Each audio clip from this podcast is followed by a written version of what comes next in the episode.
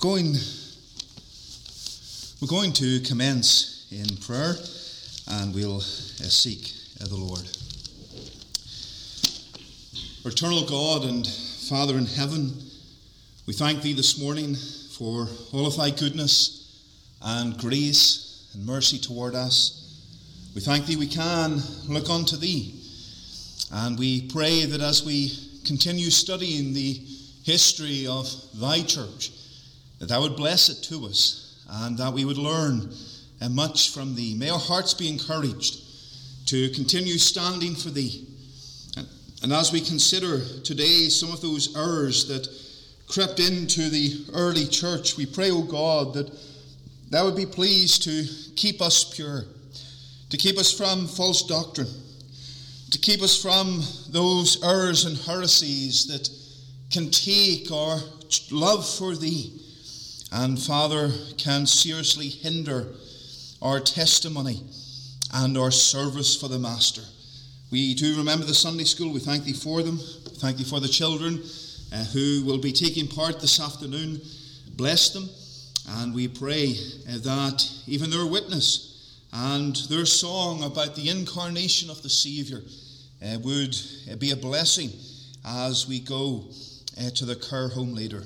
Father, bless us, do us good, and may we rejoice that we have the truth, and may we buy it and sell it not. We ask for Christ's sake. Amen.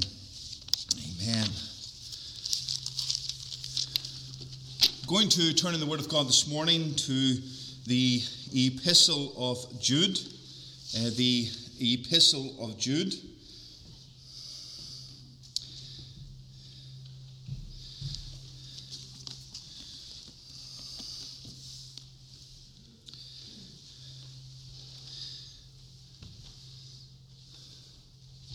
Epistle of Jude, or to keep it in line with uh, the other books in the Word of God, Jude uh, chapter 1, uh, but there is only uh, one chapter in the book of Jude.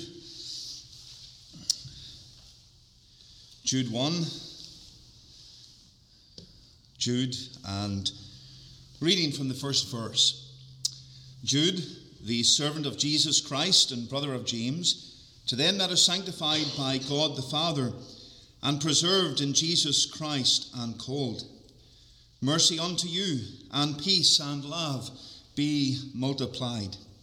Beloved, when I gave all diligence to write unto you of the common salvation, it was needful for me to write unto you and exhort you that ye should earnestly contend for the faith which was once delivered unto the saints. For there are certain men crept in unawares who were before of old ordained to this condemnation, ungodly men, turning the grace of our God into lasciviousness and denying the only Lord God and our Lord Jesus Christ. Amen. And may the Lord bless the reading of his precious word this, this morning. The last a number of weeks we have considered the various persecutions that came upon the Church of Christ. Uh, persecutions, 10 specific periods, uh, when the emperors of the Roman Empire persecuted the believers found within the church in various places. There were also outbreaks of local persecution in cities and towns throughout the empire, and many Christians were persecuted, tortured, put to death uh, by beheadings, set on fire fed to wild beasts in the arenas uh, for the entertainment of the multitudes. And we see in Scripture that persecution is something that the believer will face in their life for the Savior. That persecution can take many forms. It may not always be persecution unto death, uh, but persecution is something the church has constantly endured throughout the ages. And so when we look at the early church, we see that the scriptural account and the account of history indicates persecution. But the scriptural account and the account of history also shows us that the church had to contend with something else. And we see this here in Jude, for example, implied uh, that we are to earnestly contend for the faith. And why is that? Why are we to contend for this faith? Because there are those who have crept in, uh, men who seek to deny the only Lord God and our Lord Jesus Christ. There is false doctrine. There are many other verses concerning false doctrine in the scriptures that we could turn to, uh, but it is that common consensus, I'm sure, amongst us that the Word of God teaches us about false doctrine that can enter into the church of Christ. Not merely error, there can be errors that creep in, but error on a greater scale is heresy. And heresies can come into the church, heresies that attack the person of Christ, that attack the nature of God, that attack his divine power and his divine attributes. And those heresies change the face of the church, and they change our worship, and they change our relationship with God, and they change the assurance of salvation that we can have because these truths and the authority of Scripture is set aside. And when the authority of Scripture, the belief in what God has given us in His Word, is questioned or set aside, it opens the door. It opens the door. And we could imagine the doorway of this church being blocked by furniture. We could put a big sign on that furniture and say uh, on that sign, the authority of Scripture. And there could be those outside who are looking in who hold all manner of false doctrine. So if we remove that blockage, then they can come into the building. And that is what happens within the church. When we set aside the authority of the Word of God, when we set aside not only believing it and practicing it, sometimes we can still believe it. Sometimes we can still believe in the great doctrines of the truth, or say we believe them, but there can be a lack of practice. And when there is a lack of practice, what happens? The enemy comes in, the false doctrine comes in.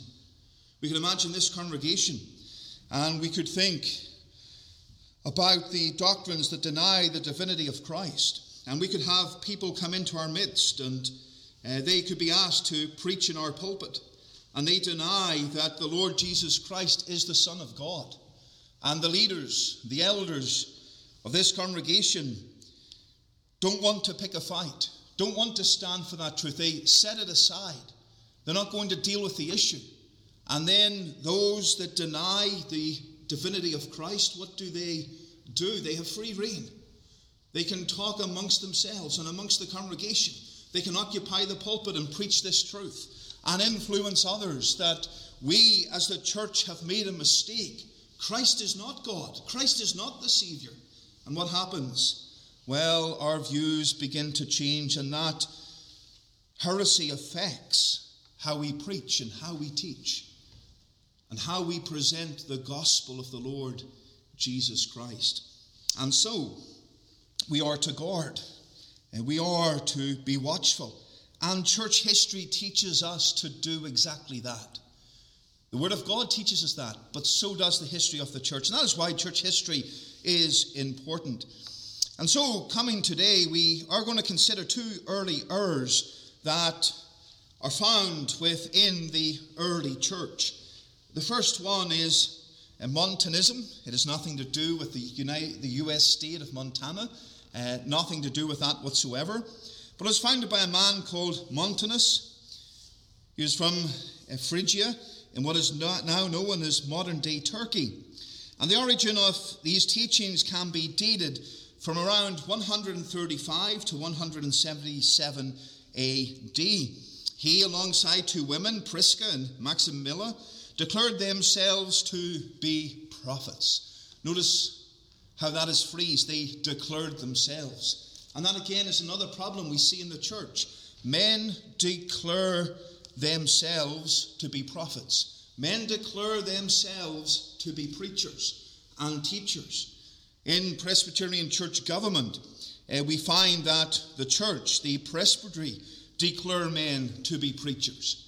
Uh, when I came here in June, I came here because not only had the congregation called me, but the presbytery had said, We agree and we support your decision and we have no problem with this man being a pastor of one of our churches, and therefore we're going to come and we're going to show to the congregation uh, that uh, there is authority here and oversight of the presbytery. There's a care for the congregation. Uh, there's a care for the new man who's being ordained. And he is not standing up and saying himself, I'm the preacher, I'm the pastor. Uh, but that authority upon him comes from us, ultimately from God, uh, but by the laying on of the hands of the presbytery. But yet we find throughout church history, and especially those who cause problems, and those who are false prophets and false teachers, they declare themselves. Because the church will not declare them, because of what they believe and what they teach. And so he declared himself to be a prophet. In many ways, uh, these individuals were orthodox. They kept true to the faith, but they believed that they had directly received divine revelation. When we think of the apostles, when we think of the apostle Paul, he received divine revelation. He was inspired by God as well to write the scriptures. But yet, he was claiming, Montanus was claiming that he had received revelation from God to him. And that sounds familiar because there are many today that have that opinion. They believed that the age of the Paraclete, that's their term for the Holy Spirit based on the Greek, and the Greek word translated the Holy Ghost or the Holy Spirit, John 14, John 16, is the Greek word that uh, we, we use to get the English word paraclete. They believed that he had come, that the end of the world was at hand, and uh, they did not want to separate from the wider church. Uh, but Tertullian recorded that a bishop almost declared Montanism as orthodox Christianity. There was such a spread of it. Uh, but yet the church, uh, by and large, was against the teachings of Montanus. Philip Schaff, the church historian, said that Montanism was not originally a departure from the faith, but a morbid overstraining of the practical morality and discipline of the early church. It was an excessive supernaturalism and Puritanism against Gnostic rationalism and Catholic laxity. It is the first example of an earnest and well meaning but gloomy and fanatical hyper Christianity, which, like all hyper spiritualism, is apt to end in the flesh. Some of their chief failures was their dependence upon charismatic gifts, and these were elevated over the scriptures. And of course, they made prophecies that were false concerning the end of the world. In many ways, their beliefs bear a striking resemblance to the modern charismatic movement. They were really the first Pentecostals and the first charismatics. Montanism spread throughout Asia Minor, Italy, France, North Africa, of course, early Italy and France, Gaul. Uh, Tertullian of Carthage supported Montanism. Irenaeus, who was not a Montanist, advised the uh, bishop or, of Rome to take a moderate position on Montanism, but it was still rejected decisively by the church. Pentecostals and charismatics, as we've said, have their roots in Montanism, although many essential aspects are rejected, such as celibacy, fasting, and there was a desire for martyrdom as well. Of course, celibacy comes into the early beliefs of the Roman Catholic system also. But Montanism raises questions regarding the use of the spiritual or supernatural gifts by the Church of Christ. And this is a question that causes controversy today because theologians still debate the use of tongues and prophecy and, of course, healing. And we see many abuses of these gifts, particularly in charismatic circles. But the record of history implies to us that the gifts did not, did, that the gifts uh, did not, that should say that the gifts did not continue within the church after the end of the first century. Uh, I missed out uh, that word not. The record of history implies to us that the gifts did not continue within the church, sorry, did continue within the church at the end of the first century. However, there was a much lesser use. So it is, it is, it is right. Uh, they did continue, but not to the same scale. That's what we're saying. Not to the same scale. And so there was an easing of their use, a much lesser use. And the rise of Montanism also indicates the use of these gifts was not normal practice for the church. The Montanists had this emphasis upon the gifts, but this was not normal. This was not normal. The use of the gifts had eased within the church of Christ, but they placed this great emphasis upon them compared to the Orthodox church itself.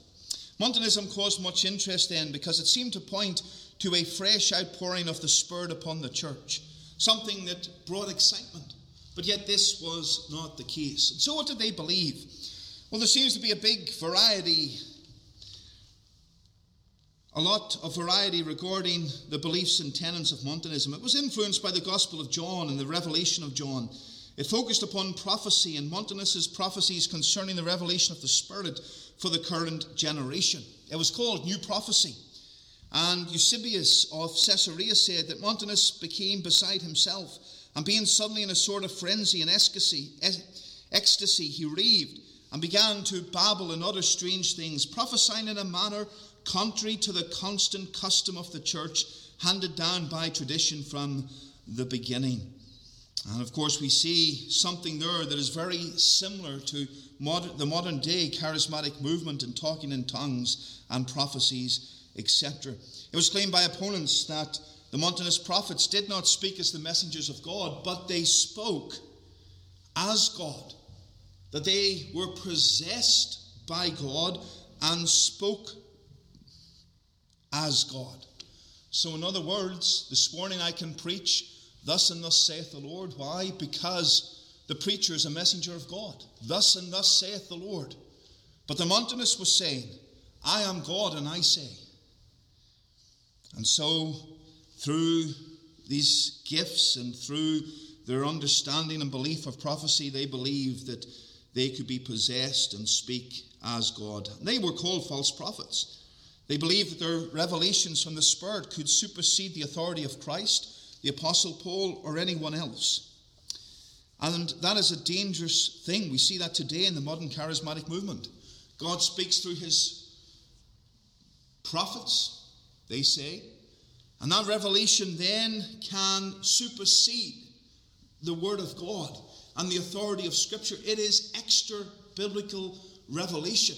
And as a church, a reformed church, we are very much against that idea of extra biblical revelation. God has given us His Word. It is complete, it is finished, it is sufficient, it is all that we need. We don't need another revelation.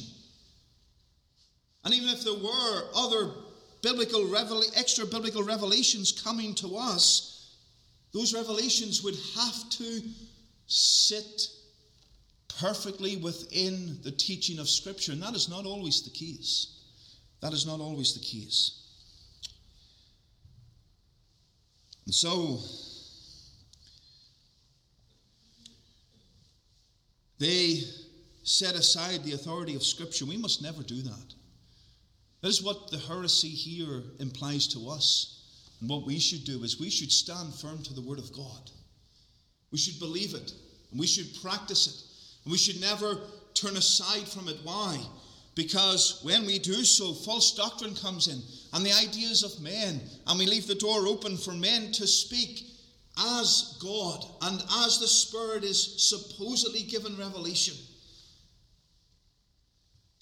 And we're saying that these things are on the same level or supersede the Word of God. God's Word should be enough for us. They also recognized women as pastors and elders within the church. Uh, they were also alleged to have believed in the power of the apostles and prophets to forgive sins. And so there was a great variety of beliefs here that were not founded upon the Word of God. Montanists, were condemned and excommunicated by the church for their beliefs and practices. Christians were suspicious of the prophecies and visions and tongues. Needham, uh, one church historian, said that to Catholics, referring then to uh, the church in general, the Roman Catholic Church was still to rise, uh, but the Catholic Church, the universal church, uh, came as a response to these heresies. We'll consider that in a moment. He said the Catholics, Montanus, seemed like spiritual drunkards. To Montanists, no doubt, Catholics seemed like spiritual corpses. And we can see that today. We can look at the charismatic or the Pentecostal, and they're filled with joy. And uh, they are, we could say, uh, hyper spiritual. They come across happy and joyful. And we look at ourselves and we may not have the same outward expression of joy. We look at the Reformed Church, and Reformed worship is to the world very dry compared to charismatic worship. We can think of the loudness of the music. We can think of the dancing or the swaying or whatever physical activity goes alongside that. We can think of the uh, Toronto Blessing. I remember hearing about this Toronto Blessing in the 90s and uh, how it came into churches, it affected individuals, and uh, they, from what I remember, it being described as rolling round the floor like dogs. It really was something that was not even remotely close to biblical Christianity.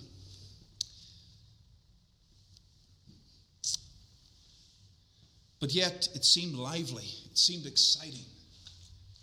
And the danger is exactly that. Reformed worship to some can see it can be dry or it could be dead. And therefore the Pentecostal charismatic worship it's more entertaining. It's more like going to a rock concert. It's more like watching something on television and we see the entertainment today where we are entertained and we can just turn on the television or turn on the internet and we can be entertained from morning to night. Every day, constantly. We no longer have to wait to a certain day and a certain time to watch that show we like.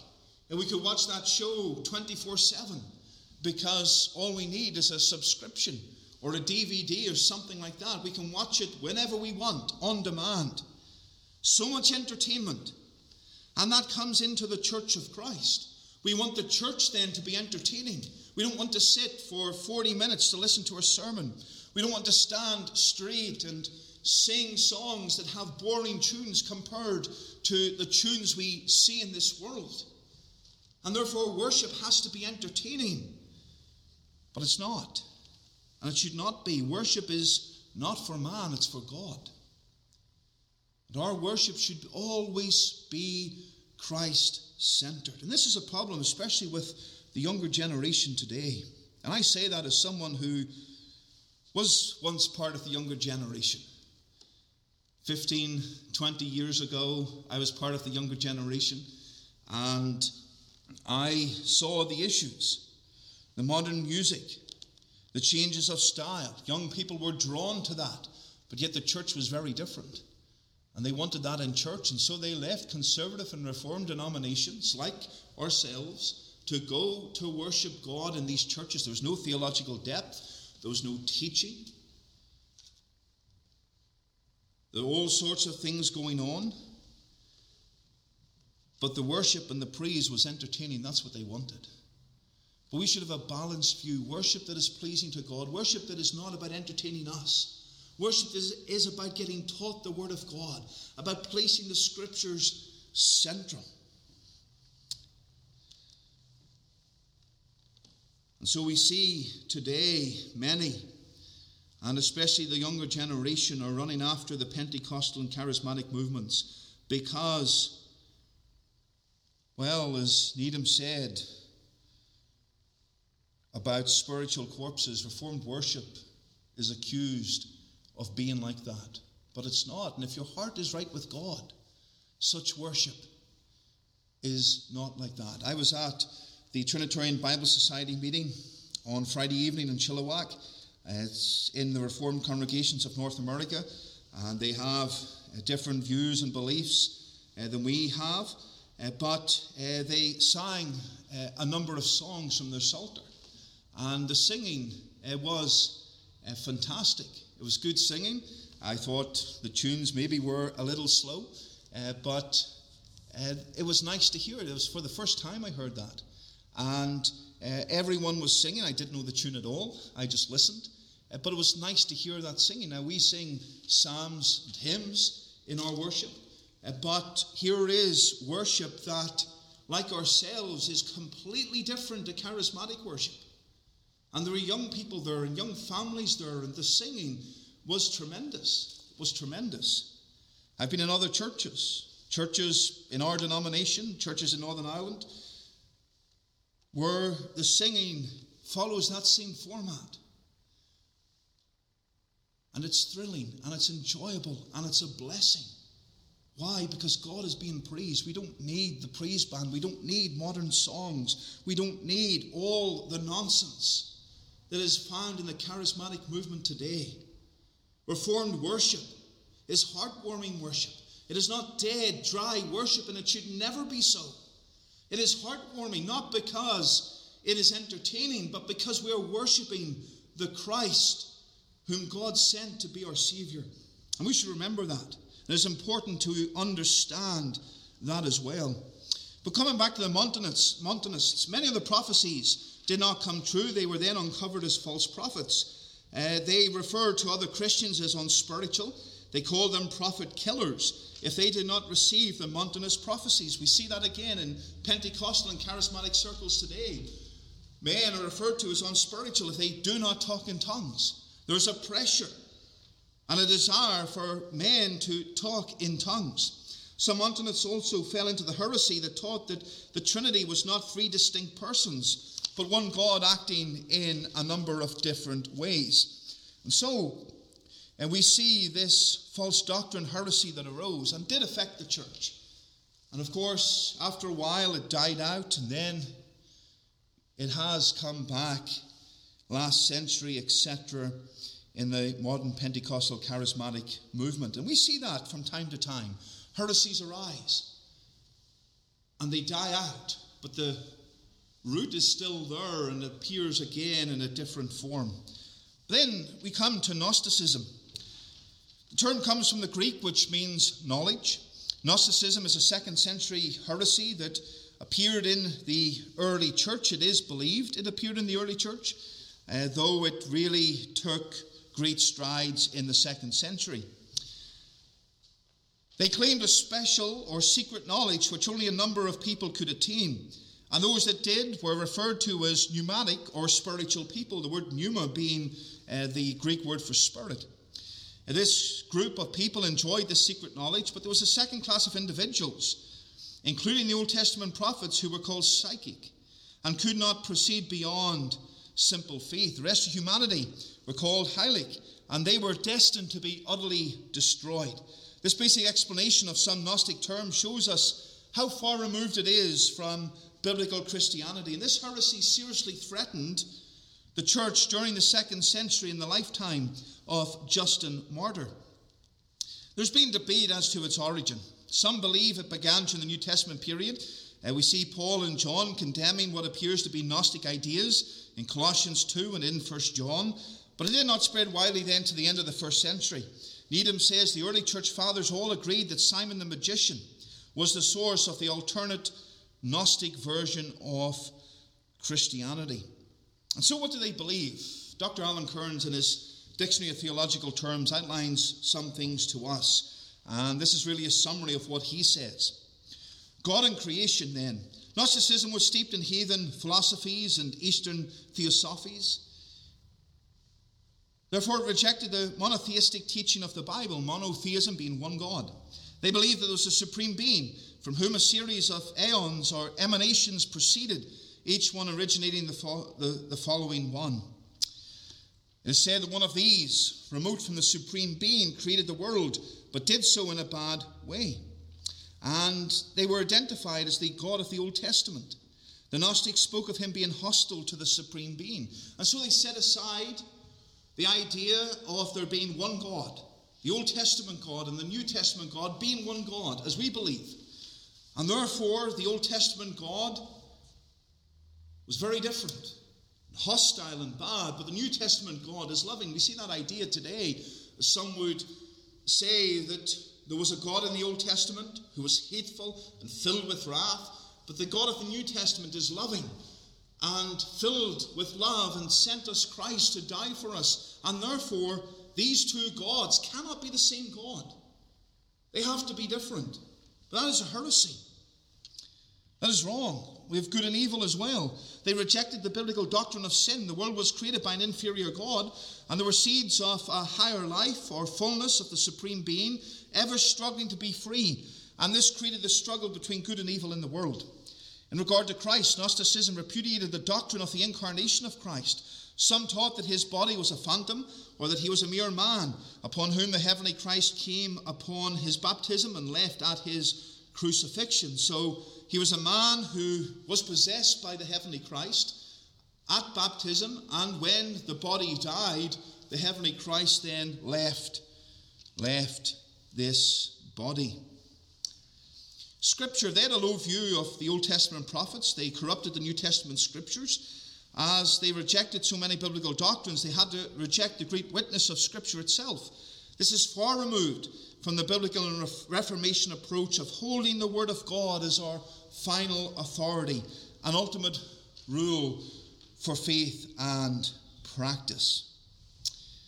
We have Marcion then, AD 139 was when he came upon the scene thereabouts.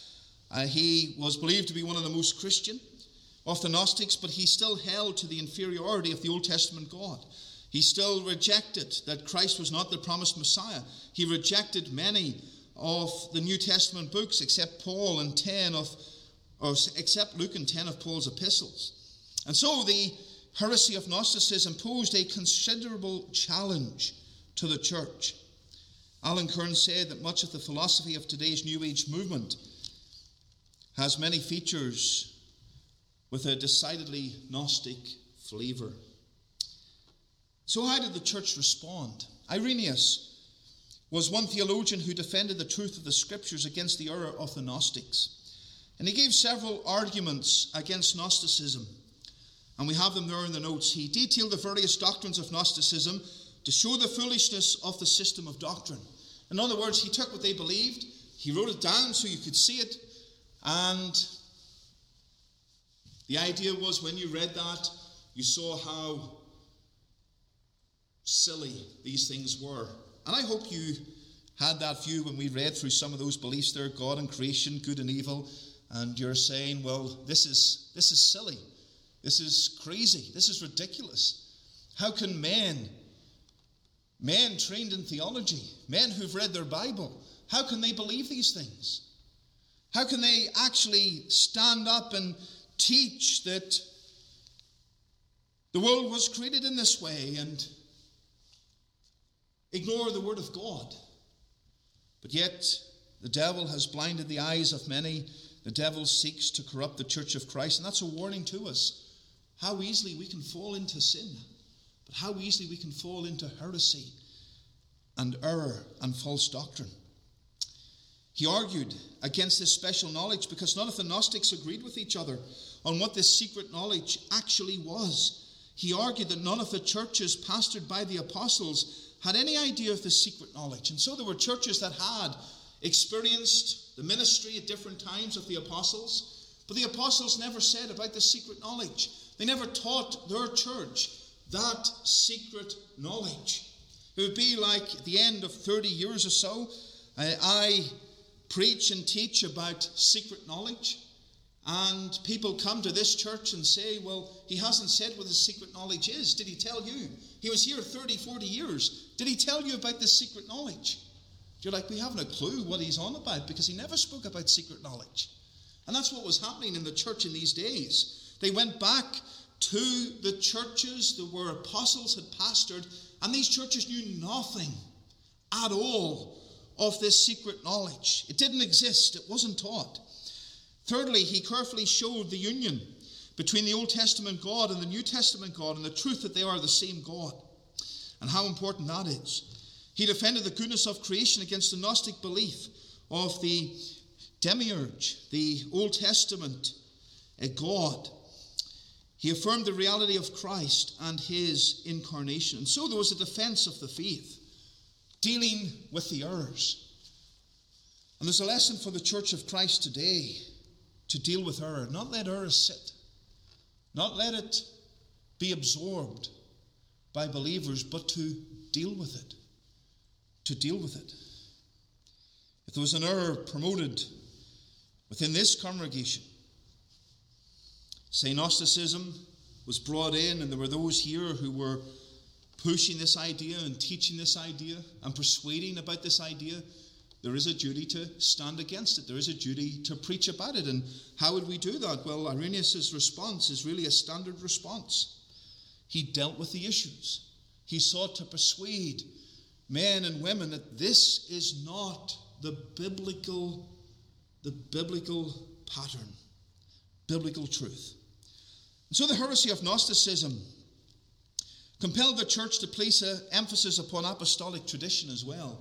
It was dangerous ground because it led then to the Catholic Church and what they believed and the importance of tradition. This, so this played a part in the Roman Catholic Church. The church was led to emphasize the rule of faith, which was a summary of apostolic teaching that led into what we know today as the Apostles' Creed. We'll come to the Apostles' Creed uh, later on. It developed over the years, and the form that we have today, I think, originates in the fifth century. Also, churches where the apostles ministered were seen as significant churches in the stand against this secret knowledge. And of course, in Western Europe, the only church with an apostolic connection was Rome. Was Rome. And this began the dominant rule of the Bishop of Rome in the affairs of the church. The church also moved to recognize a complete canon of New Testament scripture. What is the Word of God? What books should we accept by the apostles? That is, a big subject. And of course, they moved to accept a standard canon. The word canon does not mean something you put someone in or a ball in and shoot it. Uh, but the word canon here, it means a rule or a standard. And they set up this rule or standard, the Word of God. And they completed the canon. The church also became known as the Catholic Church, that term Catholic meaning universal or throughout the world. The sects of Montanism had no unity. There were different views and opinions, for example. But, ref- but in referring to itself as Catholic, the church declared a unity in doctrine and practice throughout the world. There's something that we believe, there's something we hold to, the Word of God. And of course, if you were to go through the different churches, they held to the same fundamental doctrines. And that should be the case. That's the case within our denomination. You go to a church, the other side of this country, it believes the same as we believe. And so these heresies came upon the church. And we have a responsibility, as we see in the book of Jude, to deal with heresy, to earnestly contend for the faith, to earnestly contend for the faith. The truths of the gospel of Christ should matter to us. We should love them, desire them, defend them, not turn a blind eye to that which is wrong. We should love the truth. And therefore, immersing ourselves in the truth and putting the truth in our lives by the grace of God, living the truth and knowing the truth and reading the truth and being taught the truth is a sure protection against the false doctrines of this day and this age. So we'll end there, trusting the Lord uh, will bless. There's a lot there regarding other beliefs and heresies. It gives us an idea of some of the other challenges that the church faced in these days. Uh, but may God bless us and enable us to stand for Him. Let us pray. Father and our God, we thank Thee for Thy word and for Thy truth. We rejoice that it is a blessing to us. We pray that even as we consider the false doctrine that arose in these days, that thou would be pleased to enable us to stand for thee. We see some of these same ideas and doctrines coming into churches today and coming into society today, and we pray that thou would enable us to stand by the word of God, to have it as our rule and our standard of faith and practice, that we would not turn from one side to the other, but stand firm for thee, our God. Father, teach us thy truth, we pray. Apply it to our lives. Enable us to live out that truth to the glory of thy name. Bless us, do us good. And as we come to worship, may we know thy hand upon us, we ask for Christ's sake. Amen.